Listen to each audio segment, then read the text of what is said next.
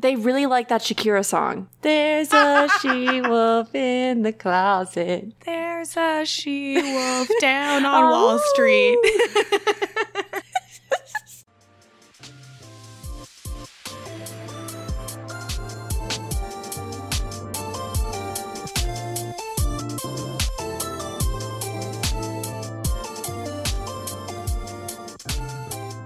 everyone, and welcome back to the Riverdale Recap Podcast. Today, we will be talking about the fourth episode of Riverdale Season 5, Purgatorio. I'm Mary Kwiatkowski, and I am joined, as always, by my co host, who, if she were a novel, would definitely be a very sexy one, Kirsten McInnes. Kirsten, how are you feeling this morning? You know, I identify as cute, not hot, so I don't think I would be a very sexy novel. Oh, I, I disagree with that statement. Aw, uh, well, no wonder you had a mischievous smirk before we started recording today. And uh, since we are getting together to talk about what could be considered a premiere episode of the show, since it's really technically the actual premiere of season five now, we're going to bring on our other co host, Hannah Elam, who.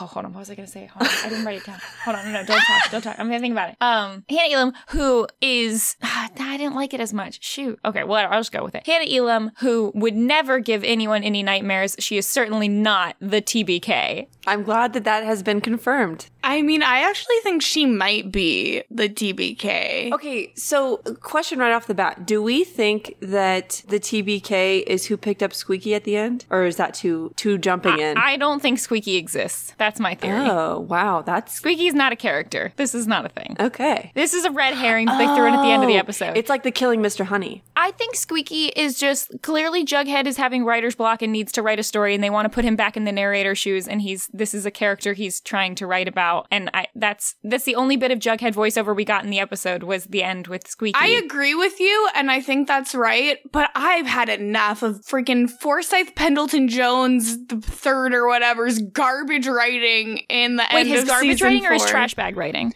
Well, that's to be determined. I think that there's potential that this whole the whole four, first four seasons that was all the outcasts. That was all Jughead's full writing. that's been that's been my theory that the voiceover is Jughead's book. Yeah, but it it's, makes but sense. it's also the in between the voiceovers is his book. and then because we got a we got a seven year time jump because of the writer's block. Dun, dun, dun. Here was one of my main. I had two main issues in the graduation episode. They said they were the class of 2020, but now mm-hmm. Veronica Yeah, is yeah. saying seven years later Oh, that this yes. is 2021. So the showrunner has an article about this where basically the gist I got was, yeah, we Faven- up, but this is Riverdale, so anything is possible. Are you serious? So seven years have passed, but only one year has passed. Yeah, it was a mistake. It was obviously just a mistake in the writing that they didn't catch. Which, like, you'd think when you have all these extra months to prepare because of the pandemic, they would maybe catch, hey, 20 plus seven is not 21, but in Riverdale, anything is possible. Uh, I I do find it funny that like it would have been a really easy thing to edit around. Yeah. they could have also just said they were the graduating class of 2014. Well, they could have just cut away from her and edited post dubbed in her saying it's to 2027. Okay, I we'll, we'll talk more about that later because we got several questions. But But it does also give credence to the theory that it's Jughead's book. Maybe we'll see. I, I got there's lots of there's Because, like, maybe this is just in a different timeline because it's not actually a sequel to the, it's a new book. I- I think it's gonna be. I mean, we'll see more next episode. the whole time. Thank you. Thank you. Someone finally re acknowledges the very real possibility that Jughead is just a ghost, and I'm glad. Mary's so mad. Okay, anyways, let's talk about this episode of Riverdale. yeah, let's. We're gonna go through this episode. We're gonna go through it chronologically the way it was uh, given to us in the show because they broke it up into nice little segments for us for once, so we don't really have to do any of the work ourselves. Love it when they do that. So we're gonna start with Archie, and I'm gonna call this section. I don't know. You gotta get Football what's a good idea? daydream. Like, I'm gonna call this section. I don't care about this section. well, I mean, I do that. Like, I actually think that this part was okay. Archie was not getting on my nerves in, in this part nearly as much as I thought he could have. I think we predicted a, l- quite a lot of sort of what ha- was given to us. You the know preview, who I actually hate the most in the flash forwards? Who? Well, so it's a tie. Uh, actually, no. I think the top is Veronica, and then it's Jughead. But they're both pretty like terrible, and I didn't care for either of them. Uh, I think I think we need to discuss broadly after we go through these Okay. each sort of overall each section. But we'll let, let's start with Archie. So Archie has this scene that this was what most of the trailer for this episode was giving us, which was the whole like war scene that's happening in a football field, and, And you were we right. kind of. Yeah, we predicted this right that this was going to be some kind of like uh, dream sequence, nightmare kind of thing. So it seems like Archie has been in war in the army. He's a sergeant now, which I did look up army ranks and because I wasn't sure if a corporal was above or below a sergeant, wasn't quite sure on that. So Archie is a sergeant, and the the like patch thingy that he has on the side of his uniform does correlate to sergeant. So you know they got that right, but they didn't get twenty plus seven correct. But that's Uh, fine. Hey, you know what? That sometimes you use all your brain power getting the correct uh, rank signifying badges for the army, and you'd lose simple math. I think they fully made him a sergeant so that they could say Sarge Arch like a hundred percent. Like that's to, that's why they chose sergeant because it's like he could have been a master corporal, he could be a master sergeant, like he could be other ranks, but they chose sergeant so they could be, call him Sarge, and Sarge sounds like Archie. I will die on this hill. I think it needs to be added to the post-it. I, I like that this was fairly realistic in terms of like what he realistically could be doing in the army seven years down the line. Like it was like some of the other people I think were a little bit unrealistic in terms of like where they were at given how many years had passed. But I feel like someone out of high school goes in, he has a knack for like physical combat. I think this kind of works. Like he joins as a private sergeant's like a couple ranks up and it's a good Mm-hmm. rank, but it's not like it's not like he's suddenly an officer, which would not make sense, Right. especially considering his lack of education. So that's good. I I do wonder, based on this like dream sequence, do we think that where the other characters are in this dream sequence matters at all to the actual plot? Like, is there any significance to Jughead being injured in the scene? Is there any significance to like Veronica helping Jughead? Reggie dies. Yeah. Are they gonna kill Reggie? Like, do do we like do you do either of you think there's any weight to this sequence being the start of the new timeline mattering at all? So the way that I looked at it was less so of like foreshadowing and more so sort of past shadow. I get. I'm trying to think how to describe this. I felt like this was representative of Archie's subconscious relationship with his friends. That he, while he hasn't talked to his friends in years, he still feels like he needs to. Like Jughead is his best friend. Like he hasn't seen him in a while, but he still is dreaming like he wants to save him. He's still dreaming like Betty and Veronica and the other important members of his life. You know, Fangs and Sweet Pea and Pop Tate and Cheryl. are on the sidelines, you know, cheering for him. Oh, Cheryl was there. Cher- Cheryl was the enigma in this scene because she was like there, but not really interacting with him except for being a cheerleader. So I, I don't know. I, I think that it was more indicative of the fact that he's gone into this army life and things have changed, but in the back of his mind, he might still feel like a high school student sometimes because he never really moved past that. Yeah, it seems like three of the four are all dealing with some severe events in their life and some form of PTSD, and the fourth that I'm don't think has necessarily can is Jughead. Jughead. Yeah. So I don't know exactly. I, I don't think that this is foreshadowing. It also took me like two times to recognize that this was supposed to be Jughead. Yeah, it was really hard to tell it was him. I thought it was someone else Yeah. at first, and then I was like, "Oh no, that well, is because he wasn't on the sidelines, so then I was like, maybe it is Jughead. But I then I had to turn captions on to see if it said Jughead was saying it, and it didn't. So, what do we think about the person who dismisses him, saying that he's had seven good years and that he's a really good soldier? People are appreciating him. You know, Archie's trying to play the humble game, but as we know, he gets credit for a lot of things that he doesn't do. So, when when we started off the episode with this, I was like, oh come on, why are you pretending this? I looked at it very similar almost to, I mean, Betty's story was a little bit different, but it seems like Archie has been working hard, but maybe he doesn't know or is not recognizing his own limits. I mean, he's in a hospital bed, so something happened Right. to him where he took a hit somewhere. But we meet this guy, Jackson, I Yeah. think was his name, Corporal Jackson, who it seems like is someone that Archie commanded. Archie saved this guy's life, but he lost a leg in the process. They have a little bit of banter there, but it seems like Archie Archie's maybe sort of being hard on himself for not being able to save everybody that he's ever worked with. And maybe it's just getting to a point where the officer in charge of him who who dismisses him back to Riverdale might be I mean, we need it for the plot, but it also seems like maybe he's like, you need to take some time away because you're not recognizing that you need to like be concerned about your own safety or something. Yeah, it, it seems like they're like, listen, Archie, we're going to take you off the front line for a little while because you've just had like a catastrophic incident that you were a part of. Um, and that's not necessarily laying any blame on Archie, but it's just saying like, this is not where you need to be right now. And I mean, we all know if Archie does one thing, he tries. And I, I feel like if he's trying, I guess he was succeeding in the, in the army. So Archie's going to go back to Riverdale. He's sent back there under the command that he needs to restart the. This killed me. They literally say that the RROTC program at, or branch at your school has been disbanded and you need to restart it. You wouldn't say RROTC. You would just say ROTC. Stop so with the now, extra now R. it's the RRROTC.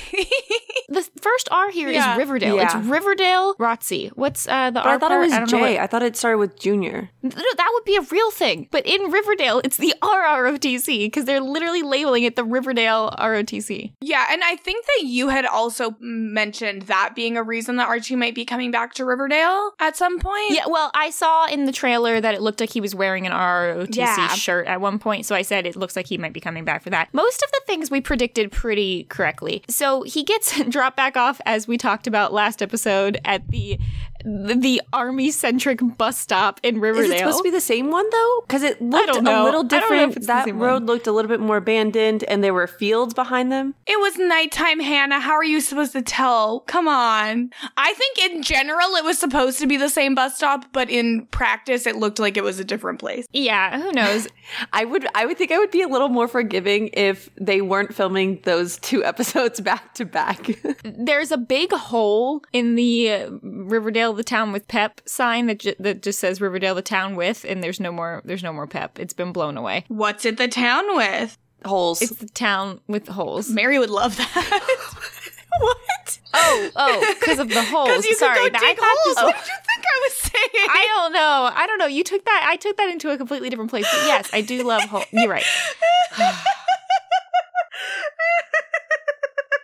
we talked a week ago about how you This is why. This is why the podcast is better on a binge because you probably, like me, forgot what we talked about a week ago unless you listen to these two back to back. And I'm like, why is she talking about holes? I, Okay. I'm really thankful though that in your podcast you guys did point out that they said that the class of 2020 because when I watched the graduation episode I did not catch that fact so that that was part of what made me so mad about this episode Yeah. so there exactly. you go Don't put in details if you don't know how to keep up with them. So Archie's going to go to Pops, which looks pretty much exactly the same, like on the outside, compared to how bad Riverdale is in general. Pops is like popping. Except for all of the motorcycles and serpents that are taking over Pops.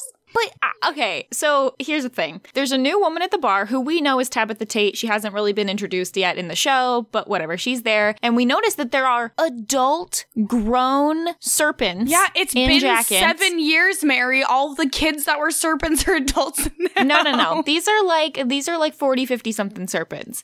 Like there's a person they pan to who I think I don't know if this was intentional at first glance, like looked kind of like FP. I agree. And I think you were supposed to be like, is that FP? No, it's not because he's not in the show anymore. I miss him. So Archie goes downstairs too, and I literally lost it. I am so happy they brought back the Whyte Wyrm. The fact that they weren't like, oh, we're just gonna make a new bar or like rebrand this one. They're like, no, we're bringing back the one that already existed that we completely forgot about after season two. It's And the so way back. I laughed so hysterically when Archie walked down the stairs and it said Whyte Wyrm. I laughed so hard because we had we had speculated what's going to happen to the speakeasy, and I think you said you wanted it to be like the new Serpent Bar. Remember when Veronica originally built the speakeasy? It was like FP was supposed to work there, he was supposed to be a bartender, and that never happened.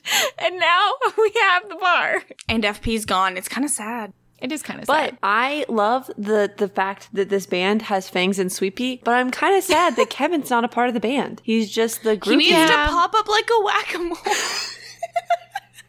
This part I was a little bit surprised at. I thought that this was going to be a scene much later in the season for whatever reason. But so we get this scene where we have this band playing who is Sweet Pea and Fangs. Fangs, who physically looks the most different. Here's what they did to all the characters. Noticeably, all the guys, I feel like their faces look thinner. Like even Archie, maybe they gave them shorter haircuts or Archie has something. a shorter haircut. Archie definitely has a shorter haircut. The main one is Fangs has freaking long hair and a mustache, and like a little beard thing going on. He looks the most different. Yeah, but that to me, to see someone who is conceivably like 24 or 25 and they're like, "Uh, yeah, I'm growing a facial hair. Like it, it adds up to me that that's what he No, would do. Like I'm sure he's like, I I look great. so tough now with my little baby goat facial hair. yeah, I love it. And it's like they there's a whole song performance with Toni and she is Yeah. so pregnant. And uh so here's the thing, okay? Toni won't say who the dad is.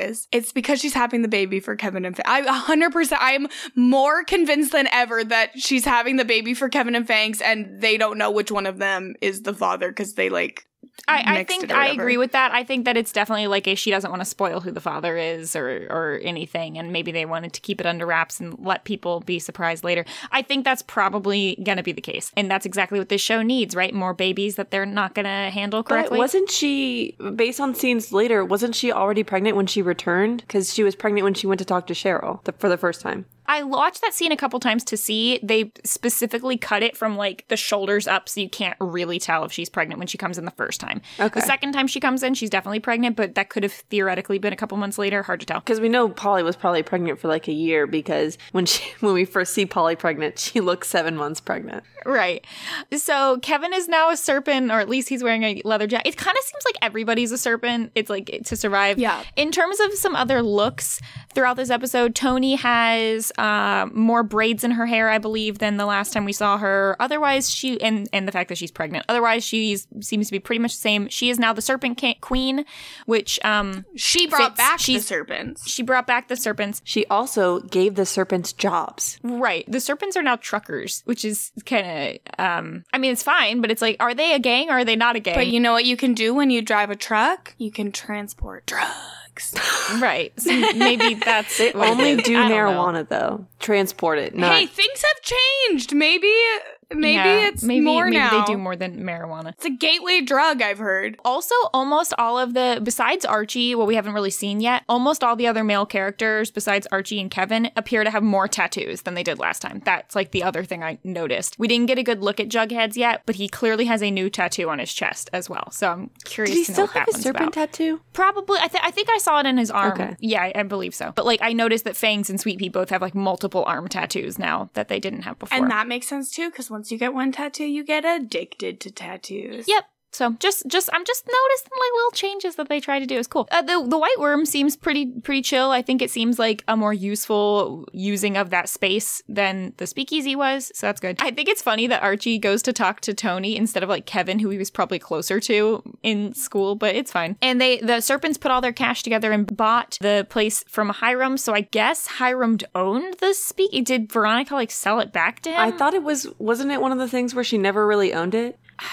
I mean that she didn't, but then I thought she like at the end of season I don't know, 4, whichever one was the one where she like got her dad caught up in that illegal boxing scheme. I thought she kind of like got all the property back from him at that point. I think what we pointed out at that time is did they sign any paperwork? Who owns things? Like they never really make that clear. But what's confusing to me is it's like we were under the impression that Veronica owned Pops and the Speakeasy. She signed Pops back over to Pop Tate, but Hiram still owned the Speakeasy or did she sign the Speakeasy over to Hiram when she moved away? There's just some confusion there. Did it was it even Hiram's to sell? I, I think my least favorite thing that so far happened between the gap of last episode and this one is why did we bother with any kind of like Hiram retiring nonsense if he's just completely back to where he was when we left off? It, it was like they did they wanted like Veronica needed to think that Riverdale was going to be in good hands and not in her father's when she she left town to go to college, but then immediately after she left town, she like completely forgot about Riverdale and was like, "Who cares? Whatever. My dad can just destroy well, it. It's fine." maybe he only wanted re- to retire if he could retire with Hermione, and so since that wasn't an option, he clearly couldn't retire. True.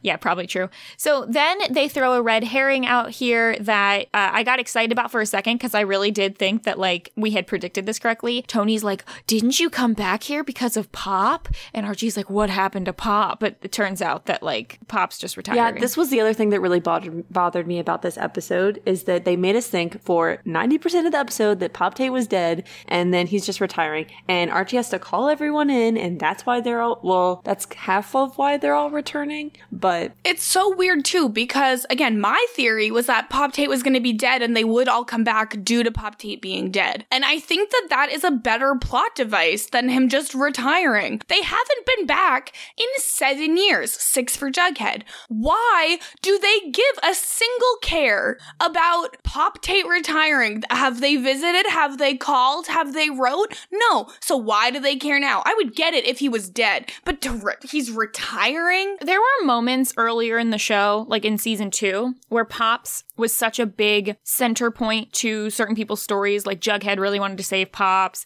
Betty wanted to save Pops. Like there were a lot of things like that. But then we kind of forgot about it through season three and four. Like Pops, the, the diner wasn't this centralized place where they were all meeting up all the time anymore. And so it, it kind of lost some help there. Like I do think that bringing them all back to Riverdale because Riverdale has all of a sudden turned into this like horrible place makes sense, except they should all be aware of this. This should not be a surprise to anyone. Maybe Archie, if he truly has not had leave in seven years and has never come back, I could understand that. well, but Mary also doesn't live in Riverdale anymore, so he wouldn't have reason to return there. But I would think that someone would like, like, if I moved away from my hometown, which I did after college, I moved away from my hometown. I still like check in every once. Like, I, I'm aware if if the town like disappeared off the map and became super corrupt, I probably would Yeah, be but aware your parents of it. still live there. No, if anything happened to Cold Lake, I would have no friggin' clue. I haven't been back since 2011.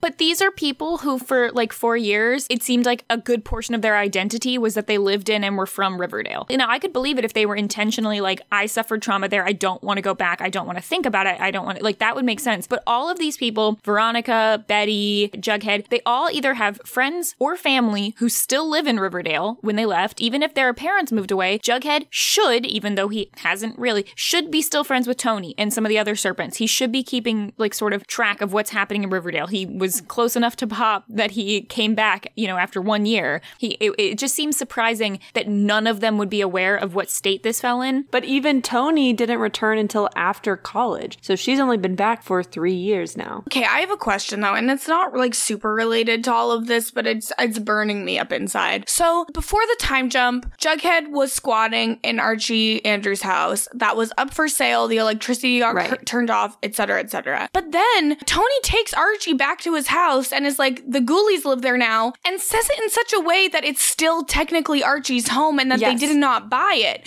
So uh, are the Ghoulies now squatting, or like did Archie just never sell his house? He like put it up for sale and no one bought it, or like So I think Mary put it up. He says my mom has been renting it out, and my guess is her, his mom was renting it out to people, like reputable people, and then at some point Riverdale became such a cesspool area that there was vandalism, and, and the probably the value of the property dropped so much that it wasn't even worth selling, and she probably should have just sold it right away when she first moved out, but instead she's like, uh, whatever, I'll just like keep the property for sentimental reasons, but like hasn't come back. So yeah, they're probably squatting in it, and Archie's clearly unaware that any of this is happening. I can't wait for Archie to run in and friggin' beat the crap out of those Ghoulies. In the conversation with Toni, it seems like they are properly renting the space. Well, Archie's not gonna stand. Archie's gonna be the worst landlord and evict them immediately. okay, but it's not even Archie's house, so he can't do anything.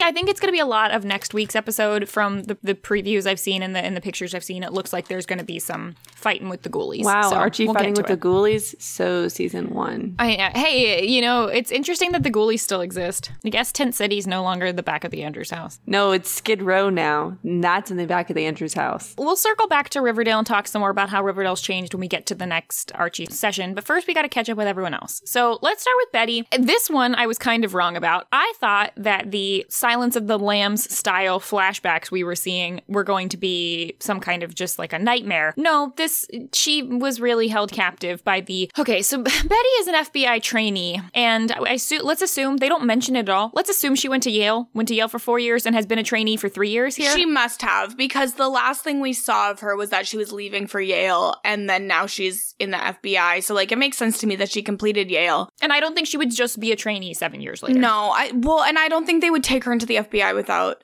more education. Like I, I don't like FBI is not like entry level crime solving, and right. So yeah, she's like running through the woods, doing obstacles, and then she has her therapy, which is like if you've watched any amount of like crime procedural dramas, you know that the second someone in law enforcement is in therapy, it's because there's been some kind of incident at work and they need to be cleared medically to go back into the field. Like that's always the minute I saw her in that room, I was like, oh, okay, she's not allowed to work right now in, in the field. And we find out that the trash bag killer kept her in a hole in the basement. She saved someone's life, but they did not catch the killer because she did not wait for backup. And she also didn't save somebody else's life. There was someone named um, Teresa. Teresa, who she wasn't able, who was already dead by the time she got there. It sounds like she was supposed to go in with some kind of backup or unit, and instead she followed her own hunch, did find the killer, but then was this is the part I'm confused about. They made it made it seem like she just rushed in a little bit ahead of them, but then they're like, it took two weeks to get you out of captivity. Wh- why was her backup not there in time to get I her mean, out? I'm assuming that she went in like far ahead of when there was supposed to be backup. And then when she was taken, maybe was taken to a secondary location that they did not know about because she did not wait, is, is my assumption. Because of this, she's not allowed to do field work. So they have her working in the FBI archives, and she is supposed to be doing some boring filing work about cold cases, but instead, she's trying to solve the cold cases. And Betty's got a murder board once again. She has a murder board. She's also clearly still tracking this trash bag killer guy. She's lying to the therapist about the fact that she's done having nightmares when she's clearly not. And I think that this is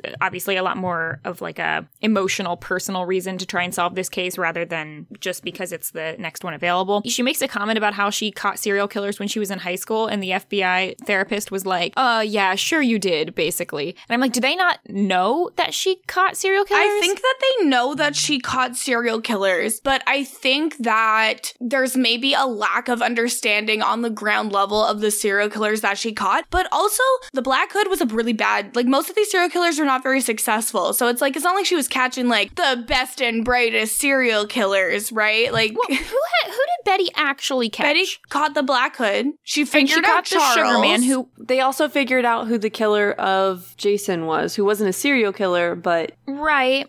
And she technically caught that it was Penelope, but then like Penelope, Penelope like, caught herself them. in, maybe. she, they didn't catch Penelope. That's right. That's right. Now, we didn't talk about this very much last time, but I just want to get maybe Hannah your thoughts on this. The thing with Charles, Charles was a serial killer. He murdered at least a couple people, at least 3 that we know of. Did Charles kill anyone else or did he only do the killing in like the last two episodes when he was killing David, Joan and Brett? Did he kill anyone else? Was he uh, like it seemed like he sort of became a serial killer right there at the end. I don't know that he took credit for any other murders. But the other thing that's interesting to me is that, okay, to get into the FBI, I would assume you do some type of family backstory or other things. And if they found out that her father had killed multiple people under an identity and was a known serial killer, at least in their town, and that her brother or half brother had also killed multiple people in, in that same town it, and then went to jail supposedly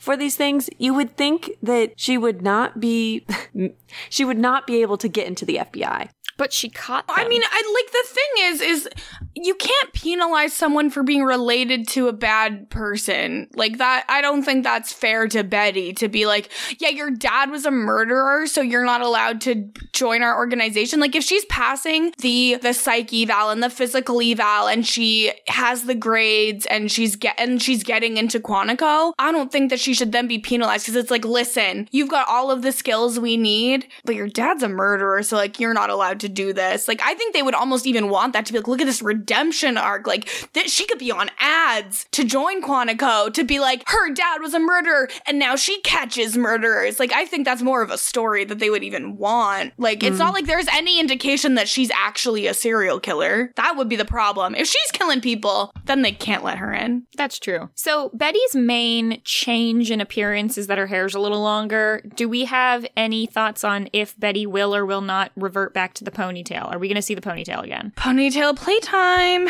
My favorite thing about Betty's new wardrobe is that she wears her FBI gear like a Letterman jacket because it needs to be very clear to everybody that she is in the FBI at all times. She sleeps in it. She wears it. It's all she Yep. owns. Do you think that the the people doing the design and writing for the show were just like, what? No, what does a FBI agent look like? And they were like, FBI crew neck.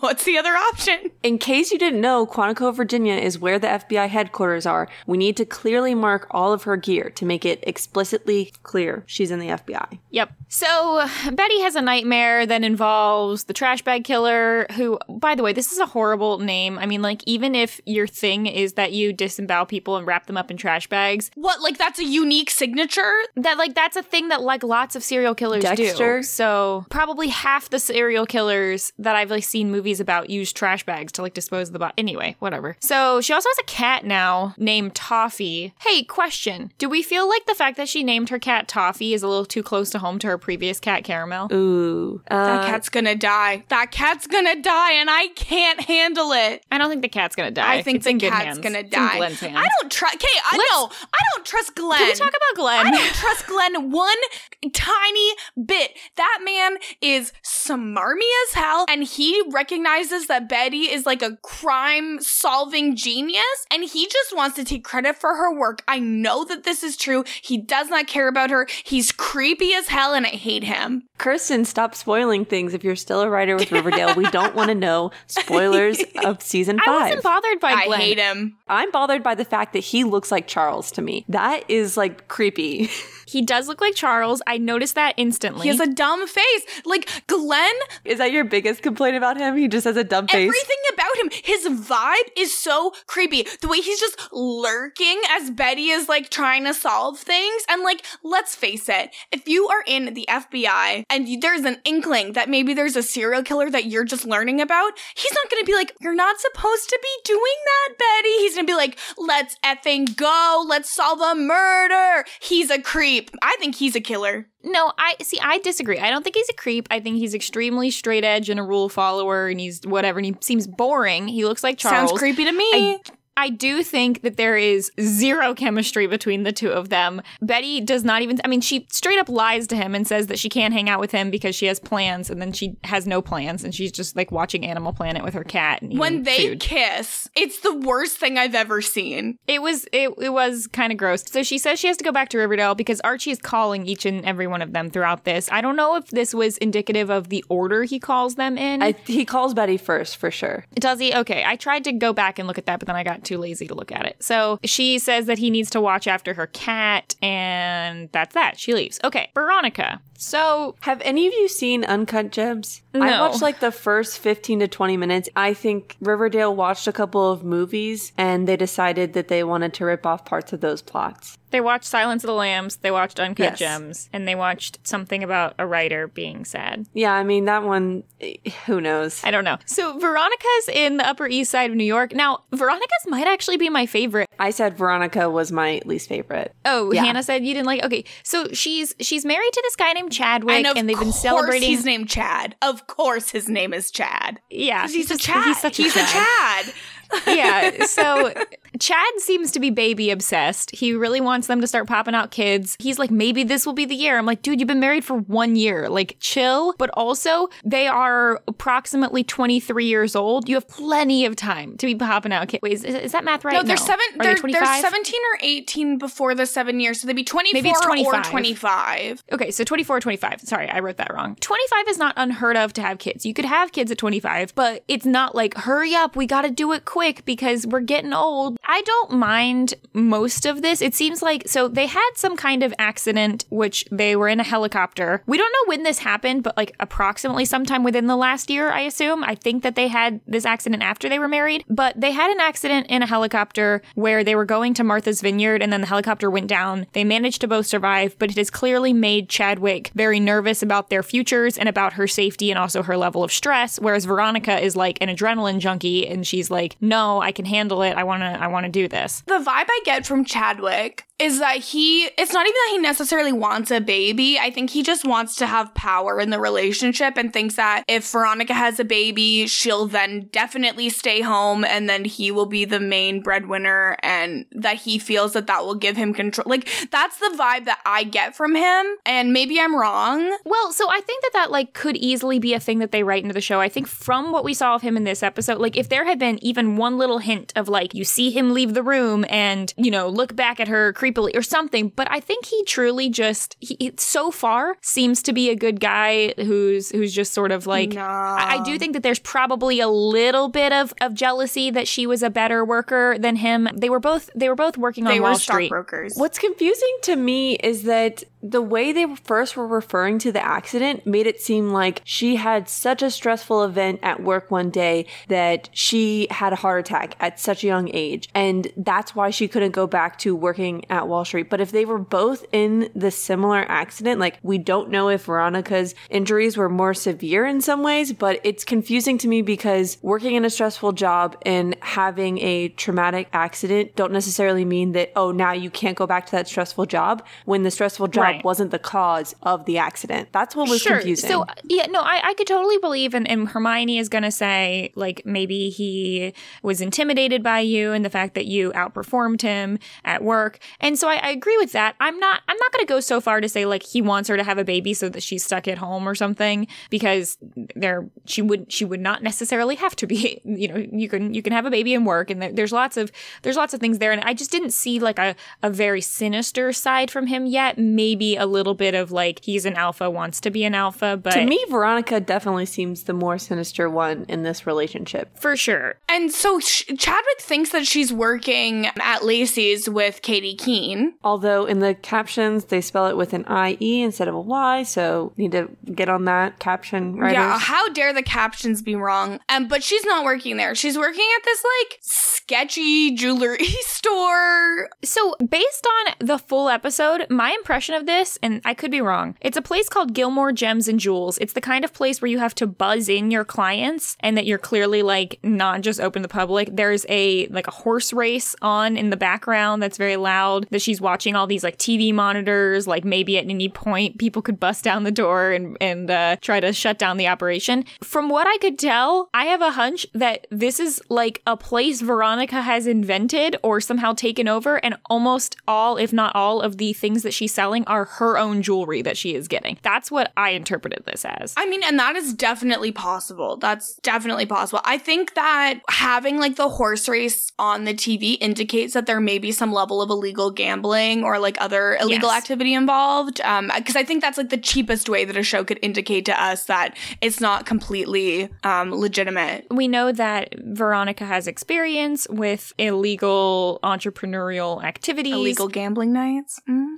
illegal gambling nights at the casino. She she likes this kind of operation. She likes the high energy here. The the clients that seem to come in, she seems to know them all by name and most of the things she's giving them appear to be like makeup gifts for them either I don't know if it's like infidelity or they just are in tumultuous relationships, but she's always like, "Oh, so and so, did Kathy like the whatever? You need to give her this next time." Or I don't know. You got to have those good relationships to have returning clients. it's definitely like a yeah it's definitely like the kind of place where you know the proprietor so and it seems very fast paced there's a lot of like noise in the background which is the horse race which i think made it seem i had to watch this scene twice to figure out exactly what was happening here when she was like buzzing people in Well, and it, it was confusing because at first we think that she's at Lacy's, but then it, you do see Right. the Gilmore sign, so we don't really know quite what's going on until she has the phone call and we find out that she's been lying to Chad. the part that seems a little confusing here is it seems like they have this argument where he he didn't know where she worked, but then she goes back to work there later. So does he now know where she works? Is he cool with it, or is she still lying? The it's, way it's hard that to tell. he screams at her of, "Oh, I looked like an idiot. I don't even know where my wife works." I was like, "Shut up. Go like take a Xanax and go to bed. Like I've had enough." you say that, but if you were married to someone and you find out that you've been married to them for a year and they don't work at the place that you thought they did, and, but okay, the timeline is very confusing because they've only been married for a year. So unless the accident was several years ago before they were married, within a year they were working on Wall Street, had an accident, she managed to recover, which I assume had lots of injuries, and then started a new job. So maybe she's only been working there for like a month. We don't know. Okay, I think that they obviously they finished college. It took like four years or whatever, and then in the last three years, I think they But did she met go to work- college? Yes, she did. I think she did. I think she went in New in um that To school in New York. Yeah, to Barnard. Yeah, Barnard. Barnard. And so then I think I think that they met working on the floor on Wall Street together. That's where they met. And so I think there's more time of doing that before the actual marriage and stuff. But also, Riverdale has now set the precedent where one year can pass, but also seven years have passed. So maybe more years have actually passed for like Veronica and Chadwick than have passed for somebody else because they've now set the precedent that nothing makes sense. This is a theory I can get behind. Eh, No, I'm not getting behind any time loop. Here's the answer to the question. The writers dang messed up and they said the wrong year. Honestly, That's what the happened. writers should have made a murder wall to make sense of the show. Murder board. Murder board. You would think if they had so many in the show that they would also be making one for the show. They have to get their would think. inspiration somewhere. You know, some of these things got to be happening in real life. Slash, they're just watching too many movies to get their ideas from. You know, Yeah. So they were clearly also watching Wolf of Wall Street. Veronica says she Wolf of Wall Street no fewer than like four times. she episode. Wants too many. to be the she wolf of Wall Street. And to that I say, where are the recreational drugs? Where's the fun? Where's the fun, Veronica? I would say, why can't you just be the wolf? No, she's Like, the why are you she wolf. specifying? maybe because it's a trademarked phrase. It's like the thing where they're like, oh, a female doctor. And she's like, I'm the she wolf of Wall Street. They really like that Shakira song. There's a she wolf in the closet. Okay, okay, There's right. So let's wolf let, let's move on to the next section. All right. So the next section that I have labeled as "Holy crap, Hermione's here." Oh, oh man, her tagline, it was perfect. One shot. She takes it one shot. She does like the turn and then she says her one line and then they're like, ugh, Hermione. And it's like, oh, this makes sense. She's been on the show for seven years because she could do everything in one take because she knows exactly So what they is that want. like is I I assumed that was like her intro pack, like the thing that's at the beginning. Okay. Yes, it's it's in the theme song, and some, and then sometimes they show their families too. The only Real Housewives thing that I think needs to be on the record right now is that um, Real Housewives of Salt Lake City is new this year, and one of the housewives is married to their step grandpa. It what? Basically, the grandma died and said, One of my girls will take care of you. And then the children took that to mean one of them's gonna marry their step grandfather. And so that happened, and that's one of the housewives on the show. Yeah. This is that's too much for me. So Hermione, I do you think right here over under is she going to be in one more episode? So over under a point five. Like, well, I guess what I'm saying is, I I think we saw her here. Do you think this is the last time we see her? Is she going to be? Is she? Did she change her mind and has decided to be on the show quite a bit, or do you think we'll just see like maybe her once or twice more? I think that if the over under is set at 0.5, I will take the over because I think that they probably just like had one day where they shot like a bunch of just like wrap up stuff with her because she had to come back to close out the time before the time jump. I, I think we'll see her again, but like it'll be just like little snippets. But I don't think we're going to get any kind of major No, plot with her. We're not going to have like her die or anything. It's just going to be she sort of slowly fades out from the show. Okay. I think it's gonna be under. I think this is the last time we're gonna see her because I mean maybe there's a phone call with her, but we don't even get her side of the phone call because now that Veronica's back in Riverdale, I don't know that Hermione would want to go back and visit Riverdale. it was like they sent Hermione to New York to be like, okay, we're done with her, and then they're like, oh crap, we also sent Veronica to New York, so we need to make Right. we have need to have another goodbye between the two of them now that they're in the same place. That's fair. Yeah, so she seems to be doing well on the Housewives. Gifts and everything. That's cool. She gives that speech to Veronica where she tells her that Chadwick might just be a little bit intimidated, blah, blah, blah. Chad kind of apologizes, gives her some flowers. He gives her a Fabergé egg, which Veronica immediately sells, which is pretty funny. When she sees it, you can see that something inside Veronica like dies a little bit because I think that getting the Fabergé egg makes Chad seem more like her dad because that's something that he would do. I interpreted this, yeah, at first I was like, oh, this is bringing back memories of her dad. And then I was like, or is it supposed to show that she's like, ooh, calculating, like I could probably get money for, uh, like it's, it doesn't seem like she's really doing this job necessarily for money or anything. She just likes the high stakes operation. And she probably likes the fact that, like, I mean, in my opinion, if Chad's like, now you can start collecting these, he's going to notice if she doesn't, like, where, where they go, probably. Yeah, when you guys were talking about that she may have started this herself, one of my theories is that I wonder if her first piece that she sold where was the pearls that her dad gave her in the last episode. Do we think that's a good point? But why do you think she kept held on to them for seven years? But my theory is that she wanted that place to be secret. I think she's trying to amass funds so that she can leave Chadwick. It's only been a year. So yeah, guess what? People break up all the time. So when they have a very passionate kiss before she leaves, and I swear it's like more realistic and passionate than anything she ever had with Archie. I'm not saying Chadwick is like the best guy, but like I'm just saying I don't think that they're gonna be in a quick, quick rush to to get rid of him. Like I could see a lot of these other characters we met in this episode. We met a lot of new ones. I think Glenn is probably going to disappear before we like. I think Chadwick's going to be sticking around for a little the while. I we can only hope that Glenn disappears. It's the worst. Did you just say Glenn's the TBK? Yeah. That would be funny. Okay. I mean, we know it's not me, so it's got to be someone. by the way, Veronica out of all of them looks the most the same. She doesn't seem to have changed appearance. I mean, she didn't need to. She came from New York. She went back to New York. Yeah, she didn't. She didn't do any major hair transformations or anything. Okay, let's talk about Jughead. I would also just like to point out that I think a big part of it is that he needs to be wearing a hat. He's a hat guy. And if he's not in a hat, he looks all wrong. When he took the hat off in the other episode, his face just looks different Yeah, without that, the and that's now. that's exactly what I'm saying. Like his face, he just looks like wrong without the hat. I, I don't know. I'm so used to weird. seeing him in the hat. Yeah, it's it's weird. It's not normal. Have you ever seen me without this hat?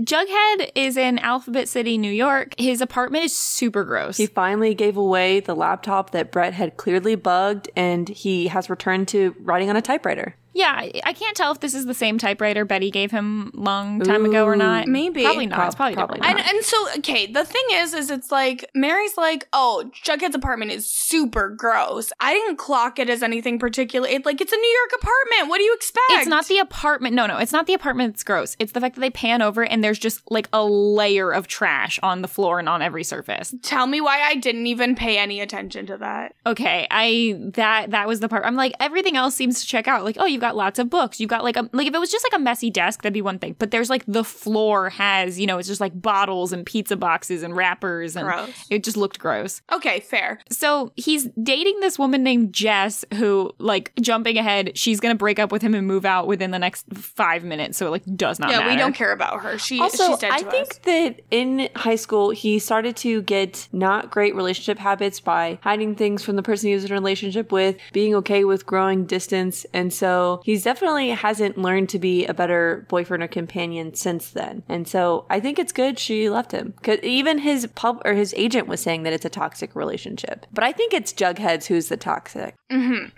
Me too. From everything I saw, she seemed to be wanting to talk to him. He blew her off. He uh, left the house. I loved when she's like, "You'd rather talk to your agent than me," and I'm like, "Okay, like the dramatics, cut the dramatics." but we don't know. Maybe this is t- trying to show that like she's tried to break through his walls Mm-hmm. and talk to him like a lot recently, and he's like just ignores her. I I just don't really understand why he's dating this person. Just don't think it fits Jughead's personality. Like Jughead was not a person that we saw in the show who was He's a like loner. very romantically interested in lots of people. He was basically like just about Betty, and it was like it's not that I want to date someone; it's that I want to date Betty. But here's the thing: we did see that Jughead likes to have a lot of sex, so maybe it wasn't about being with true. Betty; it was about having lots of sex. I don't think that's true, but I do think that since Betty, he's probably like still needs that outlet. He has his publisher company is Scribner's. Is this a close but no cigar? I feel like it probably is, but I couldn't So figure out I what think it was. if it is, it's for is it for a publish if it's for a publishing company, I did some Google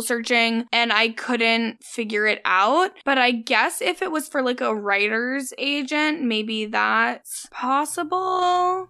It's going to be one of those Charles Chickens things. Oh, Scribner Books is a section of Simon and Schuster Publishing. It's just a literal company. Oh, so it like is Yeah, a it's real just a thing. real okay. company. Well, there we go. So Sam Pansky, his agent, tells him that they're like pu- thinking about pulling their funding because they gave him some money to write another book, and he's having writer's block and hasn't made a whole lot of progress. It sounds like his first book, which was called The Outcasts, is Riverdale fan fiction that's about Jughead and Betty. The Vipers and the Homecoming Queen, which is like this literally is a fan fiction that I've read. It's called The Serpent and His Prom Queen, and it's. I a- know you've brought it up before, and I brought it up multiple times. It's a really good fan fiction. it was no. I tried read. No, I tried reading it, and it was not a good fan fiction. I disagree. He's also like having some serious money issues. He has an eviction notice on the door, and there's like debt collectors who keep coming I for think after he him. took a loan from loan sharks because if he took a legitimate loan, they're not banging on his door like that. So Yeah, I think this is going to be a plot that will follow us to Riverdale. Is my my assumption that the whole Jughead needs to write this book and debt collectors thing. I don't think this is the last we're hearing about this. Yeah. So there's this woman named Cora Carter. Hannah, you want to talk about Cora? I mean, she meets him at a bar. She kind of stalks him and purposefully, I don't know what she was looking for when she went up to him at the bar, but he brings her back to his place. And then the next morning, she gives him her novel. And then she blackmails him because he makes her answer the door to the debt collectors. Yeah, she she really escalates quickly from like, "Oh, I'm a big fan. Your book is really sexy." And then he's like, "Hey, my girlfriend just left. Let's bang." They bang, and then she's like, "Oh, I'm a big fan of you. A- actually, okay, I am a big fan of you, but really, I just want to get an in with your agent. So can you like read my book and then give it to your agent?" yeah, and sh- so it's like she followed him with the express idea of sleeping with him and giving him her novel, which is Interesting. it's very troubling to me. I did not care for that. Do you think we're gonna see her again? God, I hope not.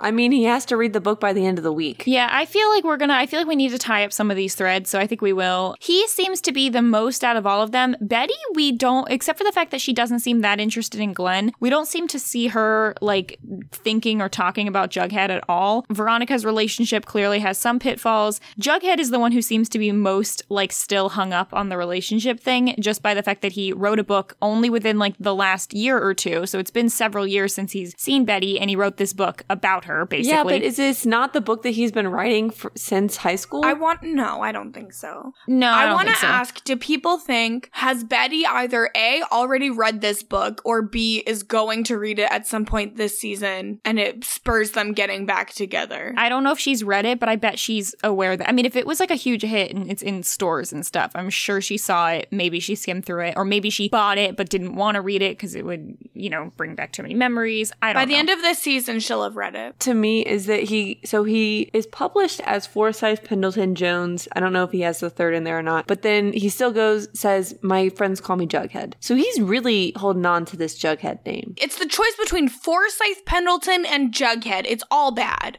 Yeah, it's all bad. I guess he could be FP now. That would have been cool if he was like, yo, yeah, I'm FP. I wonder if he actually does have friends who call him Jughead now, or if he like said that out of habit because he's still in his mind is like back in high school where his friends called him Jughead. I don't know. It, it you know, he's the one who again I feel like should know about Riverdale because he should be keeping in contact with Fangs and Sweet Pea and Toni and stuff. Like we never actually saw him give up the the serpent mantle, but he must have done that at some point. I think I can see where like he's the one who's held on to the past the most, uh, r- other than not being in Riverdale. There's even like a small moment where they make a point to have the Cora walk out wearing an S Right. shirt of his. I don't believe that in in the scenes we saw of him in New York, I don't think we saw him wearing an S shirt. So he's either like hidden them down deep in his drawer and she like got one and he just has them for sentimental value, or it was more like, oh, the only girl who's wearing that is Betty. Something. I feel like there's something that was like a they, they made a point to have like a moment there with him being a little bit like, oh, where'd you get that shirt? Yeah. So How normal is that to like go into someone's drawers and take Yeah, their that's clothes out? that's what I caught on as like that was the weirdest part. That she went into his drawer to take a shirt and he's like, That's not the shirt I was wearing last like what? I feel like it would have been way more normal if she just like picks up like his like button down from the night before and puts that on. Or or if he like gave her a shirt, like woke up and then said, "Here, here's a shirt." Like that would be more normal. Yeah. Okay. Anyway, he's going to get a call from Archie, and then we go back to the worm. We're back to the never, never, What? No, please continue. Nothing. What? I there uh, I don't I was gonna in my head that was a Hamilton lyric, but it wasn't. It just but it in my never mind. After okay. the war, he went back to the worm. Back to the worm after the war. that's that's what was in my head. And I'm Oh, that's like, kind of good. and I was like, you no. said Hamilton, Yeah. and I knew instantly what you were thinking. Anyway, so Archie is chilling with the Serpent crew. We catch up with some other people to see where they're at. Riverdale Social Services shut down, so Toni started working as a guidance counselor at the high school. Kevin is the drama teacher there. He got his BA at Carnegie Mellon. He continued to date Fangs because he went to the University of Pittsburgh. Unclear what Fangs graduated with. He graduated. Right, but he graduated. Him and Sweet Pea are now truckers. The three of them, being Kevin, Fangs, and Toni, all live together. Don't know where Sweet Pea lives. Faven is still a thing. They stayed together, and it's cute. I really liked that Kevin specifically brought up, like, yeah, they let me be the drama teacher, even though every play I managed had somebody die.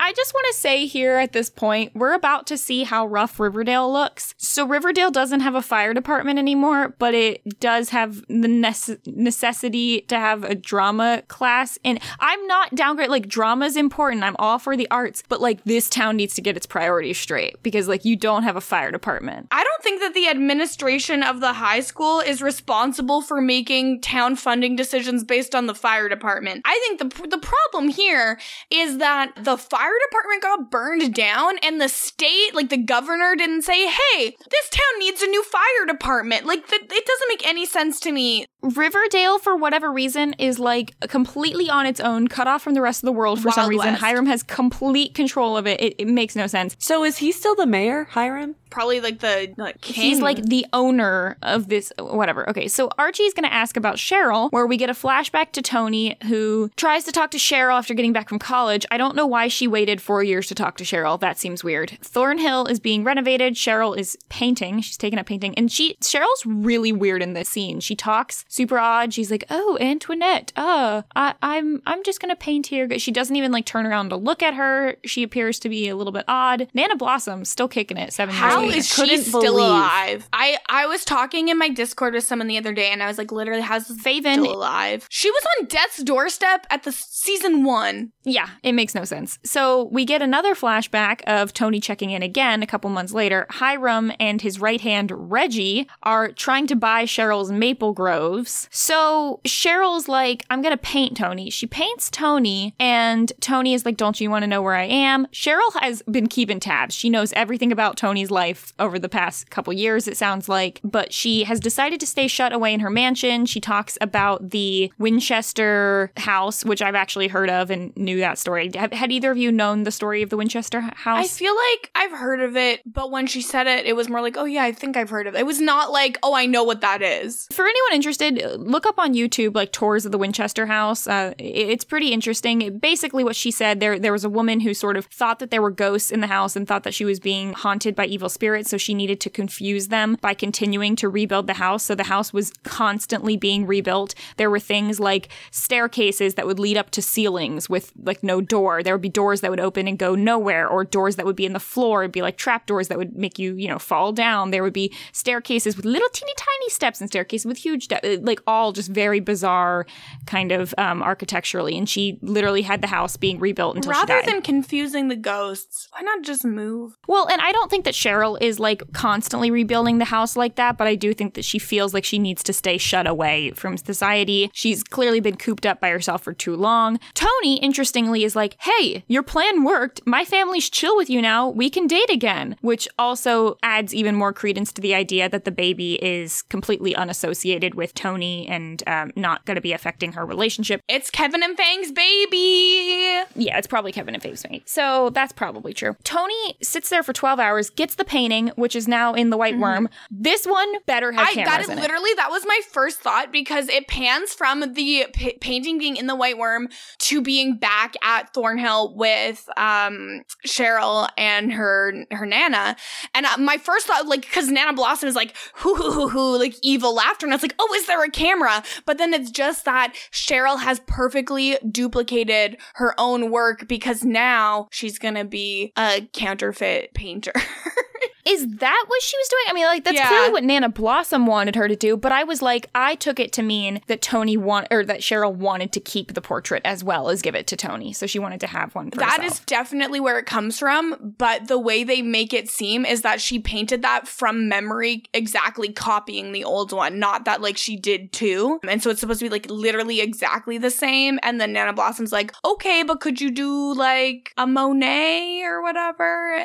I think she says I Rembrandt. say but I sure, wanted yeah. to say Rembrandt, but then I was like, I don't think she said Rembrandt. So So, what's confusing to me is that Toni was going to be a social worker. What was her degree in? Was it was it psychology? I'm assuming social work. I think it was psychology and social work. Yeah. Okay. That's what they said. It's interesting to me though that she so when we see Cheryl in this scene with Nana Rose, it seems like she is very broken inside and she has definitely shut down portions of her. And so it's interesting that Toni doesn't make more of an effort to try to break through, especially considering what she studied, if that makes sense. It's not her responsibility to like cure Cheryl.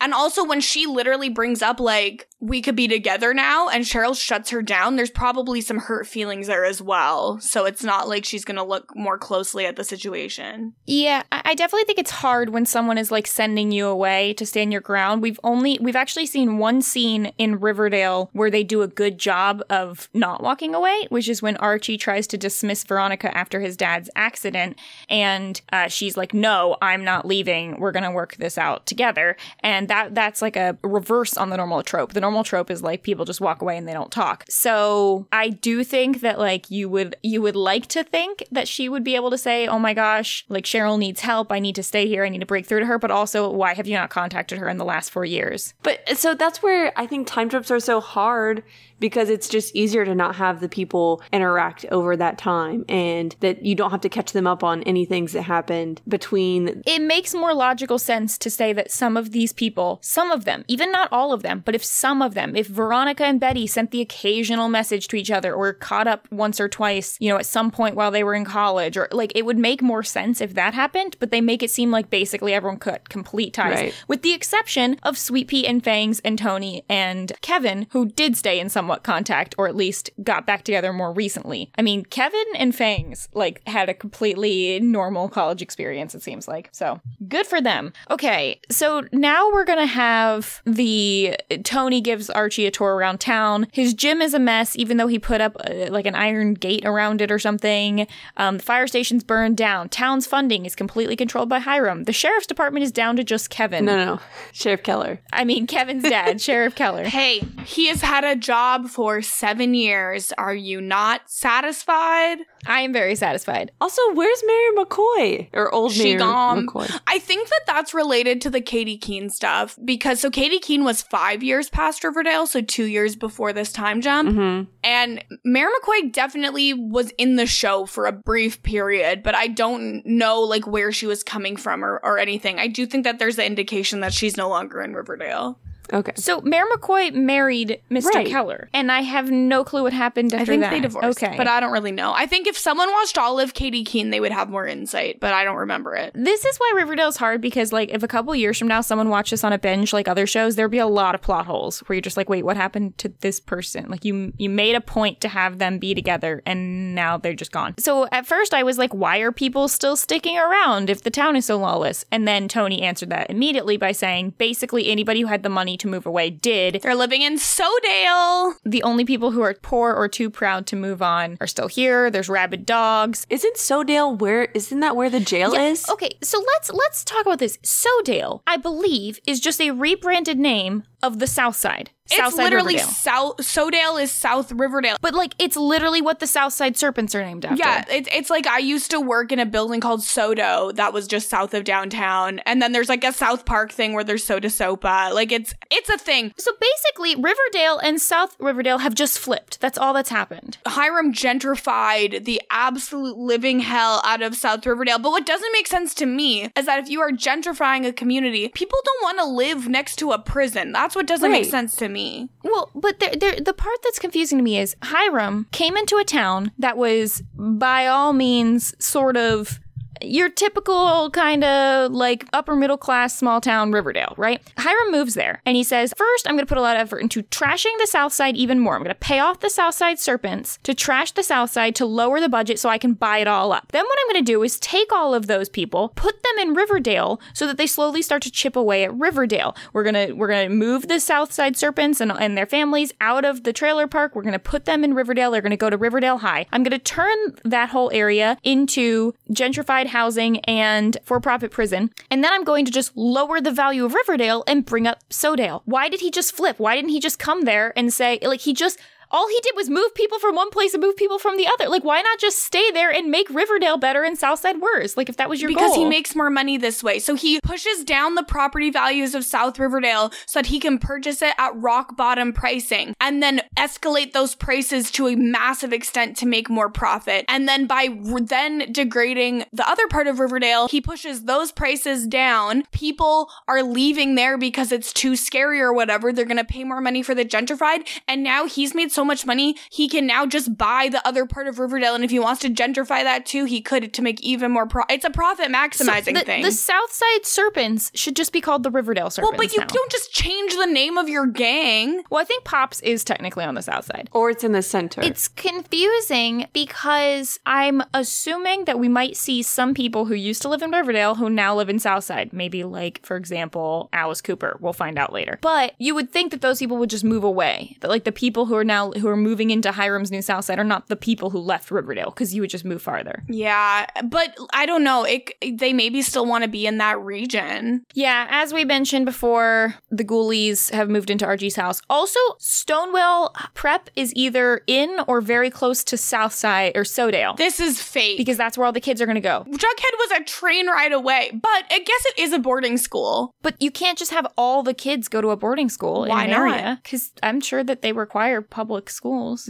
Maybe the public school is Riverdale High. we know that they're cut off from everything, so laws just don't apply in Riverdale. It's a Wild West. All right, they go back to Pops. I love that Pop and Pops is still doing well somehow. Pop just is like, "Oh, hey Archie, nice to see you again," and all your. Fr-. I, I expected him to be like, "Wow, things have changed around here," but he doesn't really make any kind of like. He seems to be living in his own bubble. Who doesn't realize that Riverdale has like gone to pieces around him. I mean, he's about to retire. He's done. True, he doesn't care. Okay. So the gang is all back in town. So Toni is now part of the main crew, which is nice. I just don't like that we completely seem to forget that she started as being Jughead's friend. Yeah. And like we, they seem to have no relationship. That's the part that bugs me. Exactly. And they, they just never explored those group dynamics in a way that made sense. And so it's really unsatisfying no matter what they do here. Even though it's exciting, it's exciting to have her as like a main character now. And I'm really, really stoked to see how they explore that and what she's going to really be doing. It's just the way they have to set it up is not going to be satisfying because they didn't do it right from the start. Right. Well, and if you think back, the only, in the past couple seasons, the only connection that we have with Toni is in conjunction with Cheryl now. And so because Cheryl has decided to completely separate herself from everybody else, if she was not part of this group, then there would be no chance that she was going to be seen as much. I also like this because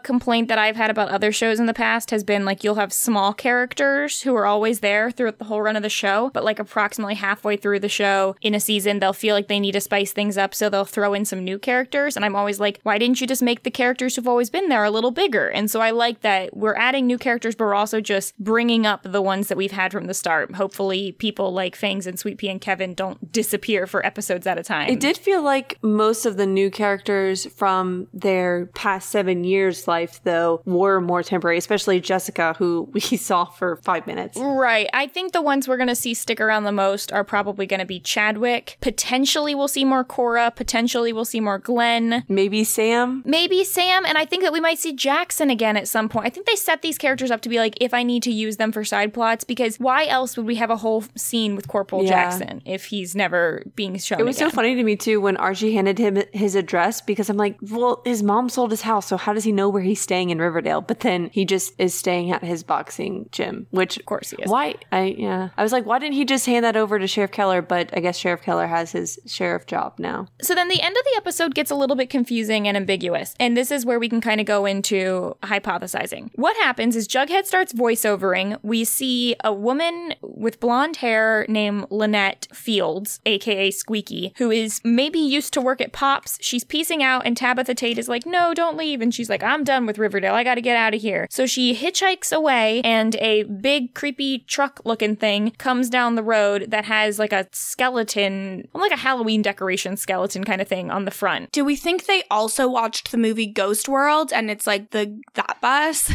Look, I don't think that Or this is a thing. Ship. Like, I, I am a hundred percent convinced this is not a subplot. This is just Jughead writing a story, and we're gonna find out pretty quickly in the next one. Like, maybe it'll be a couple episodes of this random. The one thing that makes me think that that maybe is not the case is that at the end of last week's episode, Jughead specifically mentions that a mystery is what brought them all back. So unless there's some sort of mysterious reason why Pop is retiring, then this maybe has to be like the new mystery that they're gonna solve because there is gonna be a mystery. What he says is that they were all brought back to town for another crisis, another murder, another mystery. Or maybe, I don't know if he says murder, but he says another, he he first says that they come back for another crisis. I think the crisis is the town has gone to shambles. I think that's the real reason Archie called everyone back. Yeah, Archie says the town is dying. Yeah, I'm, I'm surprised they all came back under the guise of Pop Tate's retiring. I think it would have made more sense if he said, like, Pop Tate's retiring, but also the town is like, y- y'all need to help. It's a little silly that any of these people who have, like, much more important things going on in their lives with their own careers and traumas and marriages and whatnot would just come back to Riverdale for a extended period of time and try to fix the town. Like, you would think that they would need to wrap things up in their old life or maybe inform some of their relationships. Mm, it's fine. They can do it over the phone. Well, we know that they're all really bad at keeping up with people over the phone. Yeah, but they answer when they get a call. So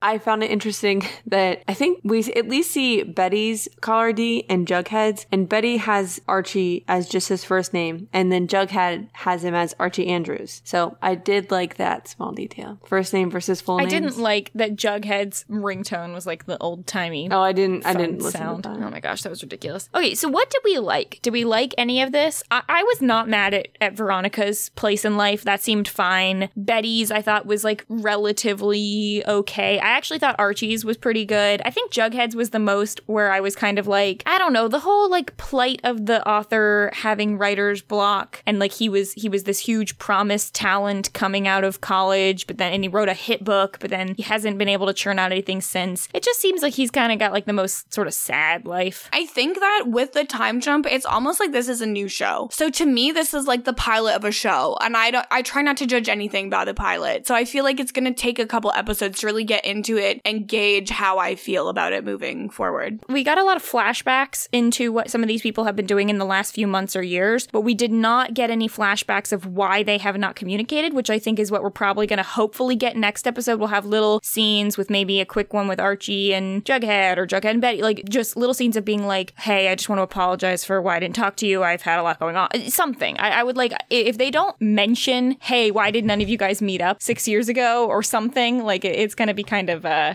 even more unrealistic. I think overall I enjoyed this episode because we got to have the separation and it felt like it went very quickly when I was watching it. My favorite part was probably the introduction of the Whyte Wyrm. Like that whole part, Yeah, I was super was so good. excited. And so I think the people who stayed in Riverdale or who had stuck around in some way, they're the ones I'm most excited to hear from and see about. I think probably my favorite past life was probably Betty. Everyone else I was just like, eh, lackluster about, but Betty seemed the most interesting to me. Yeah, and hers is one of the ones that I want to learn more about what she was doing. What did we dislike the most? I think I hate the Cheryl stuff the most. I don't like the Cheryl stuff. I think that that seems pretty unrealistic. I mean, I think that they tried to, this might be a stretch. It kind of to me feels a little bit like the ending of Game of Thrones, where a character seems like they're like, oh shoot, we need to get her in this very, very different place and mindset and personality than we left her off with. So, like in the very, in the previous episode, in episode three, they they really quickly were like, we need to try and find a way to start making her seem sad and shutting in on herself. And like all of a sudden she has no fire and she's trying to just be like, oh, I'm doomed to a life of unhappiness. I think that is realistic if she truly has been locked up in a house for like going on seven years. That would make sense that she was shut in on herself. But I don't think that that like jives super well with the personality she had over the past several seasons. We need the background information. Like, we're not going to know un- unless we get that. Maybe Nana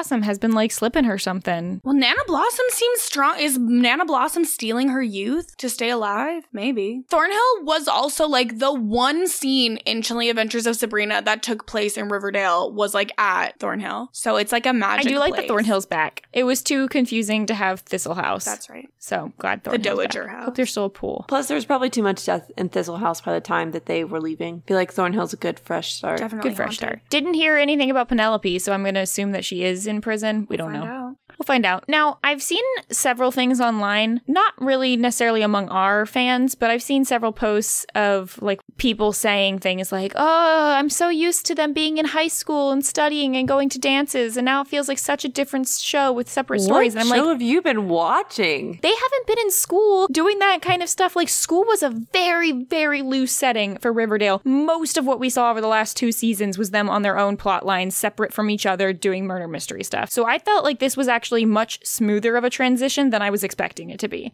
I found all of their plots to be pretty interesting and go, and like Hannah said, go by very quickly, which uh, was good. I'll, I'm sure that I'll be meaner about it within a couple of episodes, but other than like a few men that I just i- implicitly do not trust, it's fine. Like, it's fine. There, there's a lot of people I don't trust. You say men, but I also don't trust Cora at all. Cora is So. a, an admitted stalker, so yeah, I don't trust her either. Love that she admitted to it so fast. I want to learn more about Tabitha. I'm interested to know more about her. Me too. And I think we'll probably get more. Do you more think from she has like a next episode. mysterious backstory? Well, she's connected to Squeaky, if Squeaky's real. We'll find out. So, we have some thoughts and questions from listeners. Brianna said, Obviously, this episode is the biggest fever dream of them all, but if we know one sad fact about Riverdale, I think it's clearly that Sheriff Keller is not a good sheriff. Yeah, he's it can't all be his Well, he, he doesn't appear to be stopping any kind we of We can't crime. all define ourselves by how good we are at our jobs. And he was unemployed for so long, he doesn't center success in that way, okay? It's fine. Let him live. I think if he doesn't have deputies anymore, like there's no way one person can out whatever. You know what blew my mind is they were like, "Oh, Riverdale's just a town of lawlessness," and I was like, "But it wasn't lawless when you literally had a leader of a gang being the sheriff." He was What? a leader of crime and a leader of crime solving. he could do it all. FP might have been the best combatant to Hiram that we had in law enforcement. So Bradley mentions the, the first point we brought up, which is why would they make it abundantly clear that they graduated in 2020 and then skip seven years and give Veronica a line about it being 2021? They're stupid. they they messed up. They I, I don't think that they intentionally. I think that they got used to setting the show in current time and then just forgot to change the date. Zev says thoughts. They've been teens too long, and I can't take them seriously as adults. Other than Toni and Archie, Prism will do that. Wait, who was in prison? Oh, Archie was in prison. Archie, I was like, Toni wasn't in prison. with the exception of Archie still having that very childlike, we can save Riverdale kind of attitude, but that's always what he's been like. I do feel like he seems the most transformed by his time over the last seven seven years. Like Veronica basically seems to have the pretty much the same personality. Jughead and Betty kind of seem to have fallen into the per- personalities they were developing. Archie seems to be a lot more like stoic. I I feel like I can be- I can believe his eh. age. I think it's it seems impractical that Veronica would have done as much as she apparently has done and accomplished over the past couple years, but also she had three businesses in high school, so Yeah, that's true. She likes a hectic, like very busy professional life. Yeah, but she also does like the social aspect. So it is interesting that we don't hear like the only person she interacts with in New York is her husband and her mom. And Katy. Yeah, I, I think it's interesting that with the exception of Katy, we don't really hear about any friends that anyone has. They all have romantic relationships, but like especially Betty doesn't seem to have any other companions besides Maybe it was Toffee, just too hard to get people for one episode. I don't know. But That cat also didn't look like a toffee.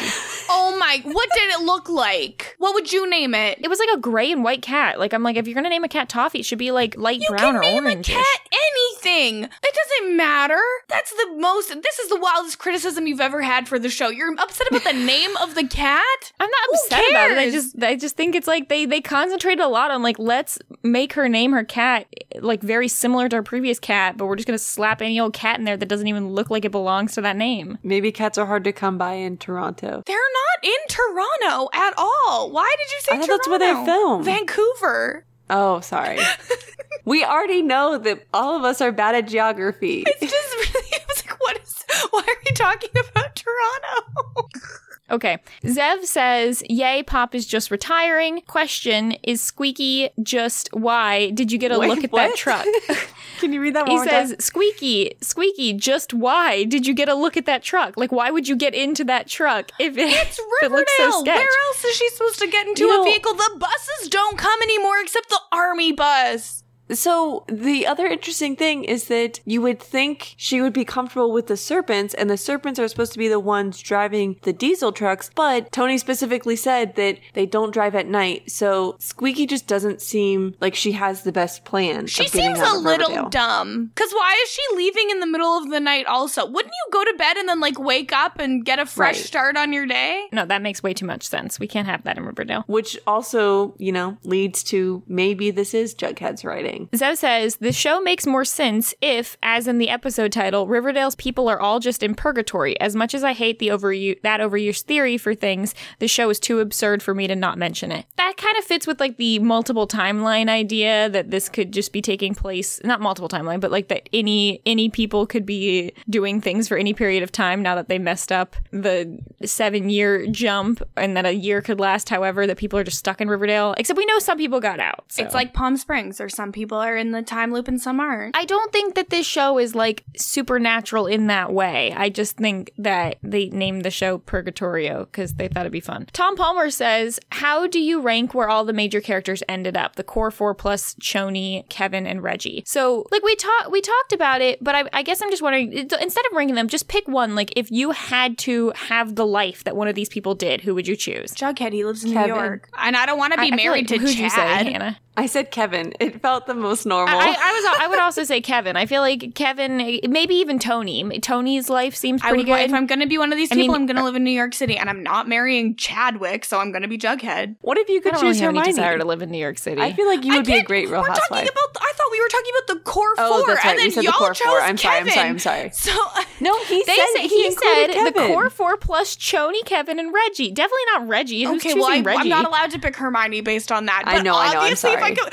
be on reality TV, live in New York, and be the star, obviously I'd be Hermione if I could. But that was not an option provided. I know, I know. I but that's this, like that's just where my mind is like, oh, duh. All right. Uh, Tom says, "True or false? The Riverdale writers have no idea who the father of Toni's baby is. No, is." they know it's- I, I it's think Kevin it's gonna, Bangs. It's gonna be. It's gonna be Kang slash. Do we think we're ever gonna find out? Yes, Yeah, I think we'll find out very soon. hundred percent. Aaron says, overall, WTF, more specifically, so all of this is going to somehow lead to Bughead catching the TBK and getting back together, which will cure Jughead's writer block, right? Are we really going to do that? Do we think Betty's going to catch the TBK? Does the TBK have anything to do with Riverdale? I think the TBK has nothing to do with Riverdale unless it follows her there. I think that in theory the TBK has nothing to do with Riverdale, but also if Squeaky is a real person who died, the paper bag killer is the one who killed her, and then Bughead is going to catch him. You know, it did look like a trash truck, kind of. To answer that question, I do feel like they will be trying to get Bughead back together at some point. I don't want it. The previews keep showing somebody who looks like they might have blonde hair in a shower. And I don't know, like in a shower, probably with another person, accompanied by another person. So it's hard to tell if that's going to be Betty or who are the other blonde people we know. Cora or Squeaky. Oh, Could I be one hope of them. Cora dies. What? I don't like hope she Cora. gets I really murdered don't. by the paper bag killer. Here's the thing. Paperback? you know what I mean.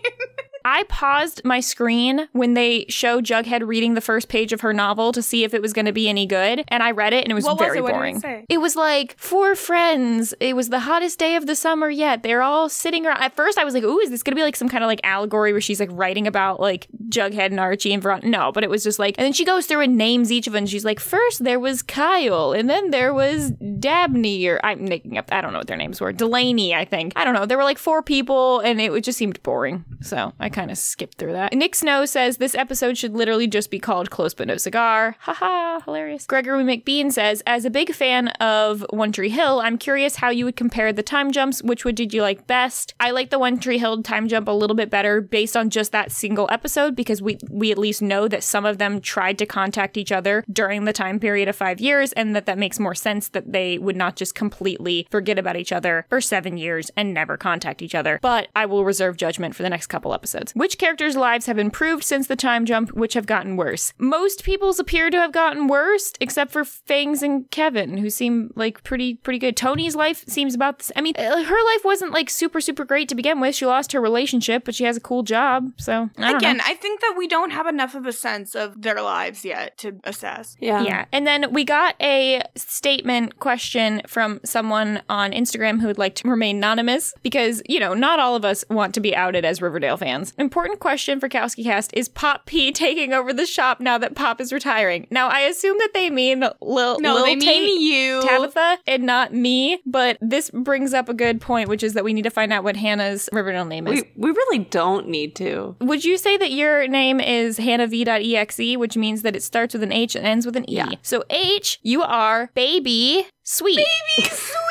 Baby sweet. You know, I'm okay with baby this. sweet is pretty good. Being, I, I, I will say that I don't remember if this was part of your podcast, but growing up, I always wanted to be Baby Spice, so I wanted to throw that out there. We did talk about Spice Yeah. Girls recently. So Baby Sweet, I think, is probably the best one so far. It's better than Gerald Tallboy uh, Uh, excuse Brown. me. No, that's a perfect name. But I do like that Hannah now can It's go. too I am wordy. It's got too much baby." in. And then, of course, Pop P sucks and is a horrible name. Unless you say like Poppy. I am a P. Okay. Uh, So that's that's most things. Uh, did anyone uh, have the effort to look up Purgatorio? No, 'Cause I didn't. That's no, your May, job. this is your job. Why is it all my job? this is your podcast.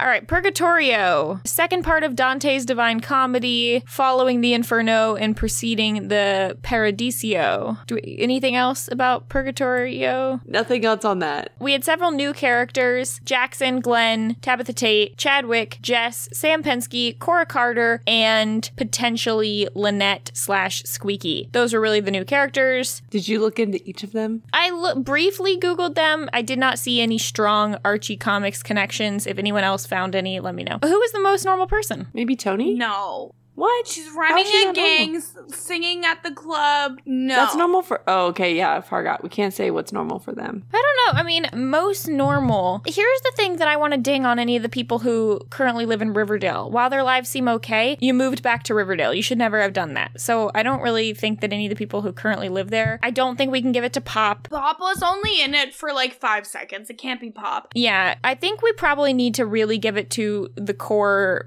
four to six people. Like, I don't want to be giving it to Hermione. Okay, she was barely in it. Here's what I would like to do. I'd like to give it to Kevin and Fangs together. But I don't think that's normal. They had a normal life, but then they decided to move I back think to people Riverdale. move back to their small towns all the time. but not a small town that is literally I under mean, siege. No town would be under siege. I think we cannot consider the martial law of Riverdale when we are discussing who's the most normal character because in that context, none of them are normal. Does it make you feel any worse about this decision by the fact that Kevin and Fangs won last No, week? It makes me feel great. What about Sweet Pea? Sweet Pea just never left. He didn't say anything. He didn't if, even if speak Sweet Pea this had episode. said one single word, I would have been on board. He said, "I held down the fort." yeah, okay, that's. Yeah, Sweet Pea. Sweet Pea. Sweet Pea. Sweet Pea. Can we talk again about how here's what I really wanted them to change? They should not have gotten rid of Brett. Brett I should have been there. I wanted to see Brett and Betty get rid of Glenn. Brett's there. If Brett Him and and, Betty Betty, started are dating. FBI dating each other, that would have been the best. That's what I'm saying. wasn't They should have done that. join They should have killed Donna and could Joe. join the Why did we not kill Donna? Are we seeing Donna again? Because they made a point to show Donna but not kill her. We'd better. We'd friggin' better. All right. We're giving it to Kevin and Banks because I don't want to talk about this anymore. This is this was the episode. Overall, I would give it like in terms of all Riverdale episodes, it's probably only like a five out of ten. But in terms of like time jump potential, I, I'd give it probably know, like a seven and a half out of ten. Like it was fine. I, I thought it was pretty good. It was, it didn't blow me away, but it didn't like make me very angry either. Yeah. So Could be better, could be worse. like little nitpicks, but nothing super. I'm gonna be mad if there's no camera in that portrait. If we never get a camera in a portrait, I'll be furious. they have made a point to keep putting portraits in this freaking building. There Better better be a camera in the I Toni feel like portrait. Cheryl's less likely to put a camera in. Well, maybe no, not. Cheryl's gonna want to spy on Toni because she's in love with her. She's gonna want to spy on Toni. Yeah. She also did have that stalker moment with Josie, so I don't remember that, and I would like to move. Who past hasn't had a stalker moment though in this show? Yeah. Okay. All right. All right, everyone. That that's all for this week's episode. Thank you for joining us. We'll be back next week for episode five. Until then, you can follow me online at Frail Mary on every platform. You can follow Kirsten everywhere at Kirsten Said What, and you can follow Hannah on Instagram at hannahv.exe. You can check out all of the various things that everyone's doing, most notably the BoJack Horse Pod podcast by Kirsten and Lindsay Wilson, and also Kirsten and myself Twitch streaming. You can find those Twitch streams from our Twitters or by going to twitch.tv slash our usernames Kirsten Said What or Frail Mary. I don't love myself enough to take time for myself. Um, this week is the premiere of the new season of Temptation Island, and I'm going to be breaking down the premiere with Rob Cesternino and Maggie Morgan over on RHAP. And then I'm doing weekly coverage with Maggie Morgan because, again, I hate myself, and it's going to be so much fun. Um, and people should check that out too. And Maggie is hilarious as well, so that's a that's another great great thing to check out. Plus Temptation Island sounds he- ridiculous. Isn't he a so- dream? A dream. It's what we all need right now. Feel free to check out any of the other podcasts going on at Kowski Cast and uh, let us know if you have anything that we should talk about in the future. If you have comments or questions on the episode as you watch, drop those at our Twitters or DM us on Twitter or Instagram if you want to. I'll look both places and make sure you get those reviews in on iTunes. We had a couple at the beginning of the season, but we, we're just in a constant state of wanting to read reviews. We need your validation in the form of five star reviews, please. And if for some reason you're like, Mary, I gave a review and you never read it, then it must be from a country that I have not been able to find or it must not have shown up. So just send it to me, DM it to me, DM me the review, and I will hunt it down. Just like Betty hunting down the TBK. Okay. Oh wait, the wait, wait, wait. TBK is a close but no cigar to the BTK killer, and I need to say that before we finish the episode. Oh shoot, The who's BTK, the BTK killer, killer? was a murderer in Kansas, and it stands for bind, torture, kill because that's how he killed his victims. And I think they just chose trash bag killer because the acronym is a close but no cigar to BTK. Anyway, sorry, I meant to, I meant to Thank say that, so and much. then I, I forgot. This is um the first close window cigar we've had in a long time. Hannah's Hannah's doing an open mouth scream. that is shocking. That was really, really getting that in here, right? At, at I closing hated that time, they had so- the acronym, but now it makes so much sense. Yeah, I actually the thing I like about the acronym is that if we're gonna call it by the acronym on the show, it means that I can don't have to write out the whole thing. So this is great. All right, everyone, that's all. Until next time. Bye. He's creepy as hell and I hate him.